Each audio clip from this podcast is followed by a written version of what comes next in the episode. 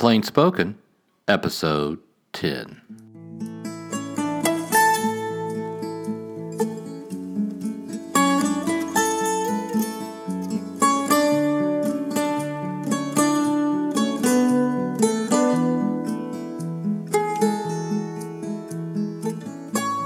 Welcome back to Plain Spoken, the podcast where we talk about how to live more quietly with greater emphasis on what truly matters. My name is Dean Abbott, and I'm the host of this show. If you'd like to connect further with me, the best way to do that is by following me on Twitter, which you can do at www.twitter backslash Dean Abbott. You can also email me directly at dean at deanabbott.com. I'd also appreciate your considering supporting me via Patreon. You can pledge your support for as little as $1 a month and get rewards, including early access to this podcast. Just go to patreon.com and search for Dean Abbott. It's also worth noting that this is the 10th episode of Plain Spoken, so as of today, I have made it all the way to 10 episodes. Not a big milestone, I suppose, but one worth noting. One of the things I uh, most enjoy about using Twitter is the opportunity to speak with people who follow me there. In the last year or so, many people have reached out to me wanting to talk about problems or issues in their lives and how they might go about solving those in a way that allows them to live more quietly. In fact, this has happened so often that I regularly talk by phone or Skype with people around the world about all sorts of issues they might be struggling with or trying to think through. So I wanted to mention here that if you'd like to chat, chat with me one on one, that that is possible, and I'd certainly be interested in doing that. If you want to make that happen, uh, once again, why don't you follow me on Twitter, worldwideweb.twitter.com backslash Dean Abbott, and you can send me a direct message there, or you can just email me at dean at deanabbott.com, and we'll see if we can work out a time for us to chat. One last housekeeping item before I get into what I want to talk about today is I do want to let you know I had some big news this week, and that was that I signed my first book contract. Uh, several months ago, back in the summer, today is November the 20th of 2019. So, probably six months ago, I started working on a proposal that I thought I would send to traditional publishers as opposed to self publishing a book. And so I worked that up. I wrote three chapters of a book and uh, started sending it out. And I sent it to one publisher who who rejected it. And so I retooled the whole thing and sent it to a second publisher, and they accepted. So just this week, I signed the contract to produce it. I think my deadline is November 30th of 2020. And so I expect the book to be released sometime in 2021. And I've had lots of people ask, well, what's it about? The best way to describe it is to say it's a series of chapters that are essays about character qualities. So I will write a chapter on cheerfulness, for example, or on uh, laziness, and try to tie those together into some kind of comprehensive understanding of what character traits are and how they affect our overall life. So if you're it sounds like something you might be interested in, stay tuned and I'll keep you updated on how that goes. I posted on Twitter last week that about a year and a half ago, I changed the focus of what I was doing to really put the question of how to live more quietly at the heart of all of the things I was writing and talking about with people. And that tweet generated quite a bit of interest, so I thought I would expand on it today in this podcast. So, prior to shifting to writing about the quieter life, I'd been doing more general cultural commentary from a right of center perspective. But as I watched our cultural progress, especially through the 2016 election, I began more and more to reflect on the idea that so much of our politics and of the political polarization and turmoil we see in our nation and really around the world is actually a result of great unrest in individual souls and communities. A lot of this, I think, stems from the fact that modern life itself is just by its very nature traumatizing. It's traumatizing for all sorts of reasons. The modern way of life is simply unnatural. Here, here's a good example. I don't like to drive on the interstate freeways. And people, since I was 16, have, have complained to me about that and uh, sort of tried to say, oh, there's something wrong with you for not want, not, not enjoying driving on the largest and most dangerous roads in America. And it's not that I won't drive on them, it's not that I haven't driven on them, but I don't like to. And if I have the option of not doing it, I'm going to take the option of not doing it. And this is only a small example of the kinds of ways that we now live in a society that is organized around principles that our bodies themselves are not organized around, and that constantly make demands of our bodies and minds and souls that are not commensurate with our limits. So let's take the interstate thing. So I've had all these people since I was 16 years old trying to convince me that something is wrong with me if I do not enjoy sitting in a metal box weighing what, a thousand to two thousand pounds, and hurtling through space at speeds that are simply faster than the human people have ever moved on land on a regular basis until the invention of the car, right? Which was in, uh, in, the large scope of history yesterday. And that I, and so I don't enjoy that, and I certainly don't enjoy doing that when I am surrounded by other people, also in metal boxes, also hurtling themselves through space at the highest level of speed they can manage. This just isn't how human beings are designed to work. So I try to avoid that. but socially, of course, it has become so uh, accepted as a manner of travel, as a means of travel, that to resist that or to complain about it or to not like it is seen as some sort of pathology, when in fact it's just a matter of recognizing the very unnatural and often sort of traumatic nature of our commuter and traveling mobile lifestyle. But that's that's not the only example of the ways that modernity, modern life in America is traumatizing. Just consider the education most of us go through. So, from the time we're little kids, four, five, six years old, we get sent to an institution which has, resembles a prison more than it resembles a home. Chiefly because it resembles a prison, because you can't, if you're locked in there, you can't leave when you want to, which is the defining characteristic of a prison, is that you can't leave it.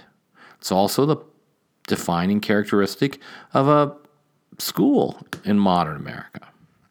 And so we get sent to these places where we are separated from our families and subjected to a process that routinely tells us that our needs, desires, concerns are irrelevant as individuals and must be subjugated to the goals of the organization. And so if you're a high school student and you want to spend three or four hours of your day composing for the piano or uh, I don't know, building bridges or whatever it is that you are passionate and interested in doing, well, you're continually told that your individual interests simply don't matter because they conflict with the smooth operation of the organization. Okay? And that's not even the worst of it. If you went to public school in America, you know that part of your education is experiencing poor treatment, whether that's from teachers, whether it's from other students who bully you, but that's all part of your education. And it's part it's not a bug in the system, but a feature whose purpose is to teach you to be quiet, teach you to be alienated from your own perspectives and from your own needs, and to shape you to fit in to be a good cog in this larger traumatizing machine. Now, I don't want to go off on education and, and my problems with the way it's done here, uh, and so I'll keep my comments uh, limited to that. But the whole way that we grow up through that system induces a lot of trauma. On top of that, the modern era is characterized by the dissolution of the family. Everybody knows that. And when people's families fall apart, and when society makes that kind of family destruction both easy and normal, there are going to be social consequences. And look around, we're facing those now. So the traumatizing forces in our society, they produce people who feel powerless, who feel insignificant as individuals. And when a society reaches a critical mass of traumatized, unhappy people who feel powerless, which is where we are now in American society for sure, those people easily fall prey to other people who desire power and so peddle a narrative that tells these people that all their pain will disappear if they support some particular party or some particular individual's drive for power. And narratives abound for explaining people's pain in these terms.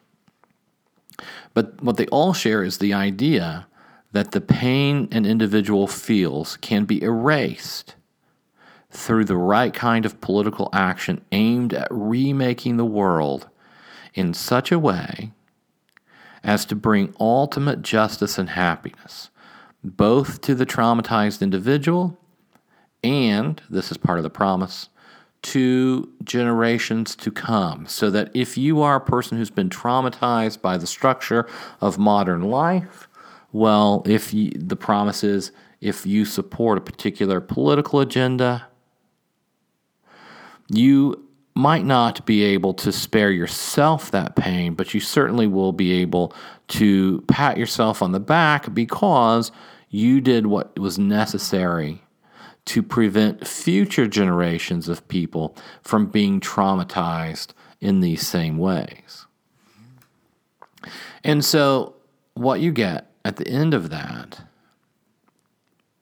is people who, with those kinds of promises, make political commitments that are as deep as the pain that they feel, which is to say, that their political commitments become intense, personal.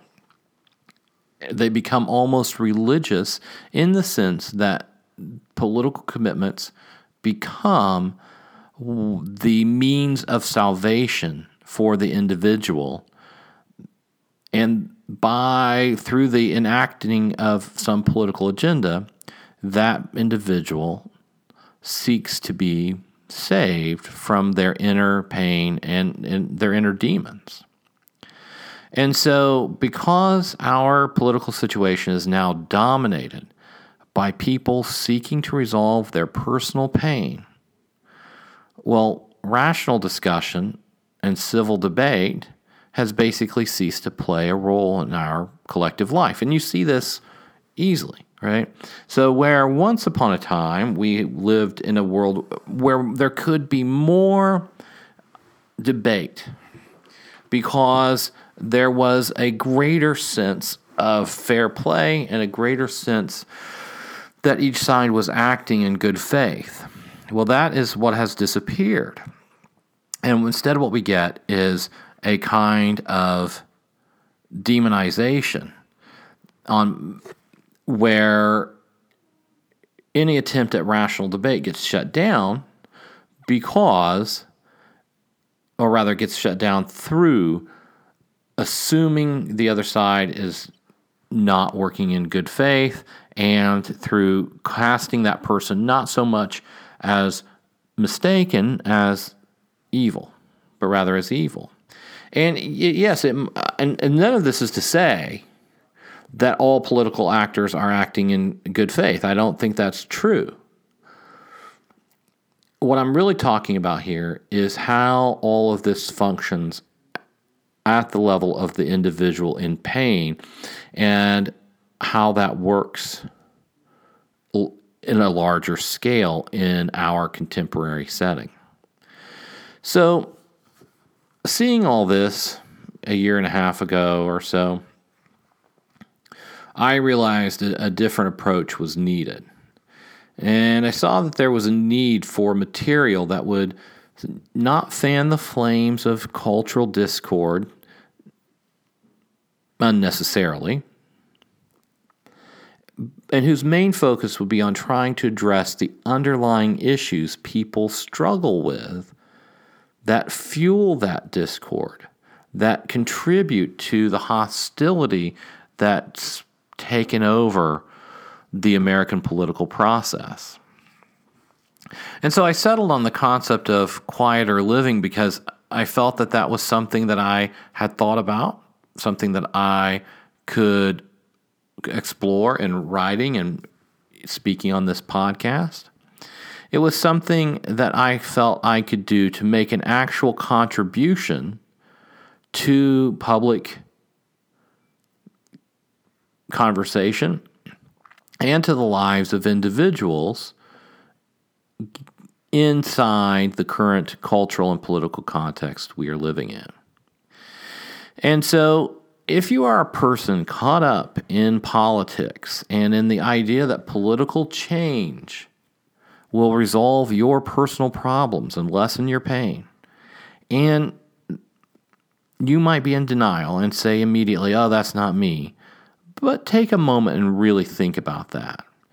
And think about how much do you pay attention to the daily political ups and downs in our nation.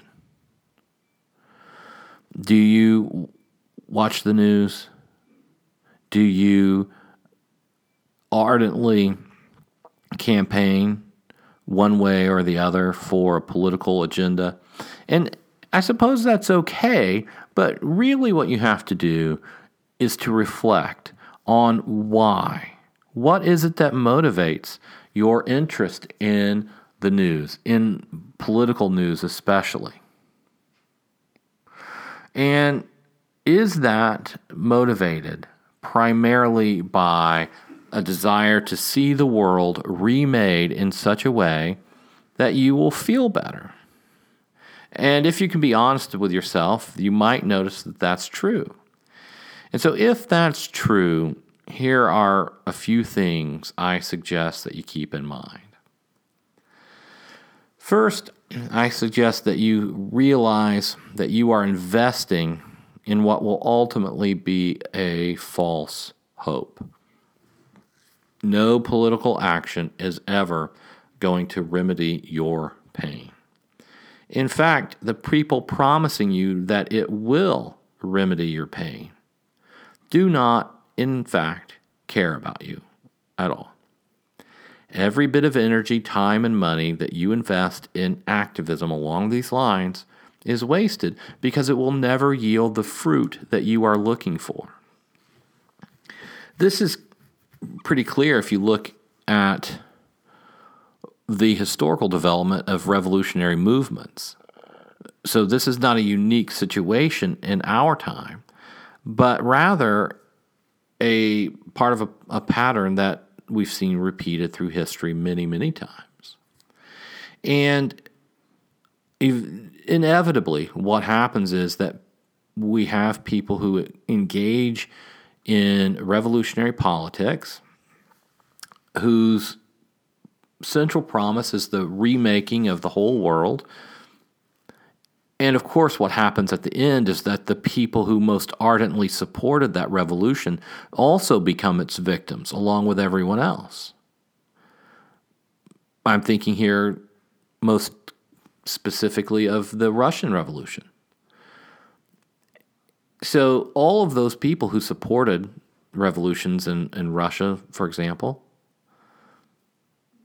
they were not ultimately exempt from the suffering that that revolution brought. And so the idea that somehow your personal pain can be resolved through political means always turns around to create more pain for the individuals who worked hard to empower whatever revolutionary force was making that promise in the first place. So, what do you do? Well, number one, I think that you have to stop following politics closely. Political news and commentary is a kind of a drug that you have to detox from.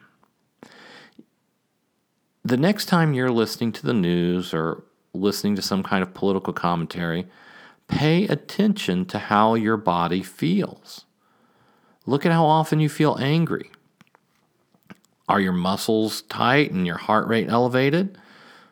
Well, this is why such things are popular because they excite your system and give you a, a sort of rush.